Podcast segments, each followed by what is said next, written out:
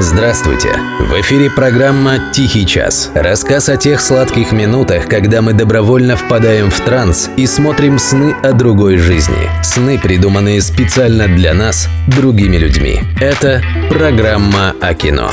«Тихий час». Автор Дмитрий Никитинский. Ведущий Денис Иконников. «Скольжение». Режиссер Антон Розенберг. Россия, 2013 год. Я последнее время четко ощущаю, как мы все под Богом ходим. И он все видит, старый. Он дает нам знаки, а мы до какого-то момента просто не желаем их замечать. Слушай, ты вот эту только тему на себя не вешай.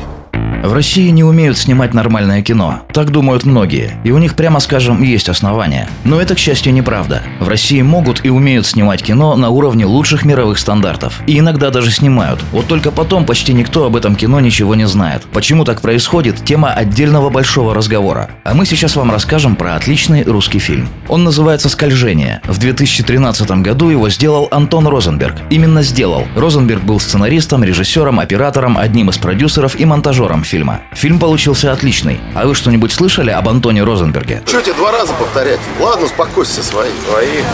Свои либо по мне скачут, либо дома меня ждут. Помимо фильма «Скольжение», Розенберг в 16-17 годах снял два сезона сериала «Мурка». И все. На сегодня карьера этого человека, человека, который лучше всех в нынешней России умеет снимать кино, практически закончена. Ему 42 года. Почему? Как? Чем сейчас занимается этот гений? Неизвестно. Видимо, Бог не всех прощает. Фильм «Скольжение» – история оборотня в погонах. Погоняло у него Пепл. Работал Пепл в госнаркоконтроле. Шел без страха под пули. Стеной стоял за своих товарищей. И они за него. Командира своего по кличке Старый. Пепл в Чечне практически с того света на себе вытащил. А еще Пепл торговал героином. Вполне успешно. До определенного момента. Вместе со Старым. А еще с Рымой и Максом. Но сколь веревочки не виться, а тот самый определенный момент рано или поздно случается. Однажды Пепл не смог застрелить свидетельницу, которая должна была умолкнуть навеки. Просто почему-то не смог выстрелить в бабу. Раньше стрелял без раздумий. А тут что-то случилось. Что именно, узнаете в конце фильма. И тогда старый Макс и Рыма начали охоту на пепла. А на них всех охотилась ФСБ. Вот и вся история, собственно. И оторваться от нее невозможно. Настолько это кайфово снято. Ну, раз тут такие дела пошли, пусть эти бабосы у меня пока побудут. Куплю жене сапоги. Фильм черно-белый. Весь от первого до последнего кадра снят трясущейся дерганой камерой. И это очень круто. Да, в современных голливудских боевиках тоже экшн-сцены снимают ручной камерой и потом делают дерганый монтаж. В результате вы смотрите на экран и не можете понять, кто там на кого залез и кто кому чего сделал. И сделал ли вообще. А потом у вас болит голова. Это потому что снимают люди не очень умные. И монтируют такие же. А Антон Розенберг натурально гений. Он умудрился снять весь фильм репортажной камерой. И сделал это так, что вам все понятно, у вас не болит голова. И дерганный монтаж работает так, как и должен работать. Он придает фильму дикий драйв и напряжение оперативной съемки. И ощущение сырого, необработанного реализма. Вам кажется, что стоит на улицу выйти или в окно выглянуть, и вы окажетесь в гуще событий, происходящих на экране. Все потому, что некоторые люди умеют снимать кино, а некоторые не умеют. Ну, хоть попытаться. Ты знаешь байку про лягушку в молоке? Чем кончилось, ты помнишь? Я знаю версию, где сдохла. Зрители всегда неизбежно спрашивают, а на что это кино вообще похоже? Кинокритики и режиссеры морщатся, услышав этот вопрос. И снисходительно отвечают что-то вроде «это решать вам». Мы морщиться не будем. «Скольжение» похоже на фильм «Майор» Юрия Быкова. В обоих фильмах рассказывается история продажного мента, который в определенный момент взбунтовался и пошел против системы. Не по каким-то там высокоморальным соображениям, а просто не мог он так дальше. Что-то сломалось внутри. А еще он похож на фильм Майкла Манна «Схватка», великолепно снятыми перестрелками, хотя и совсем в другой манере, нежели у Манна. Но они также пробирают насквозь. А еще тем, что, как и в схватке Манна, в скольжении Розенберга у героя проблемы не только в криминальной деятельности, но и в личной жизни. И там, и там все прогнило. Все ложь и предательство. Ткни и развалится. И, конечно же, валиться все начинает в один день. Разом. И ты, зритель, смотришь на это и не можешь перевести дыхание. Как будто это не человек на экране, преданный и обреченный, бежит раненым зверем по полям. А ты, ты бежишь. У тебя погоня за спиной.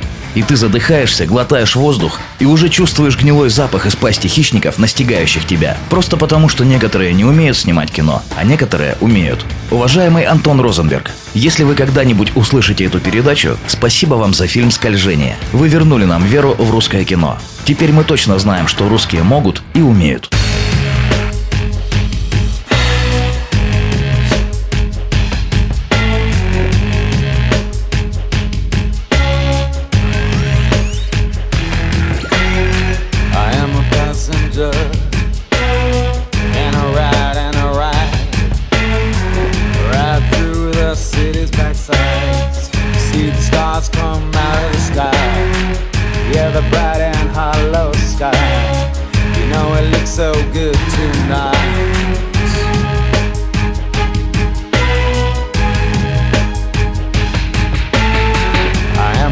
passenger. I stay under glass.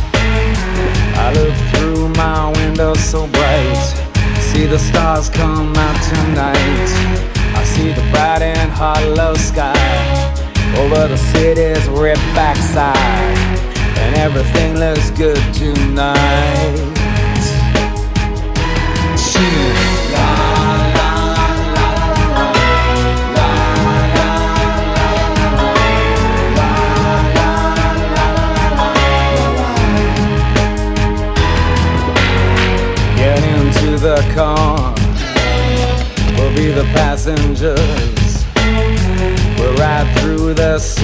At night. See the city's ripped backside. See the bright and hollow sky. See the stars that shine so bright. Stars made for us tonight. Oh, the passenger. How, how he rides. Oh, the passenger. He ride and he rides his window. What does he see? He sees a bright and hollow sky. He sees the stars come out tonight. He sees the city's ripped backside. He sees the winding ocean drive. And everything was made for you and me. All of it was made for you and me. It just belongs to you and me. So let's take a ride.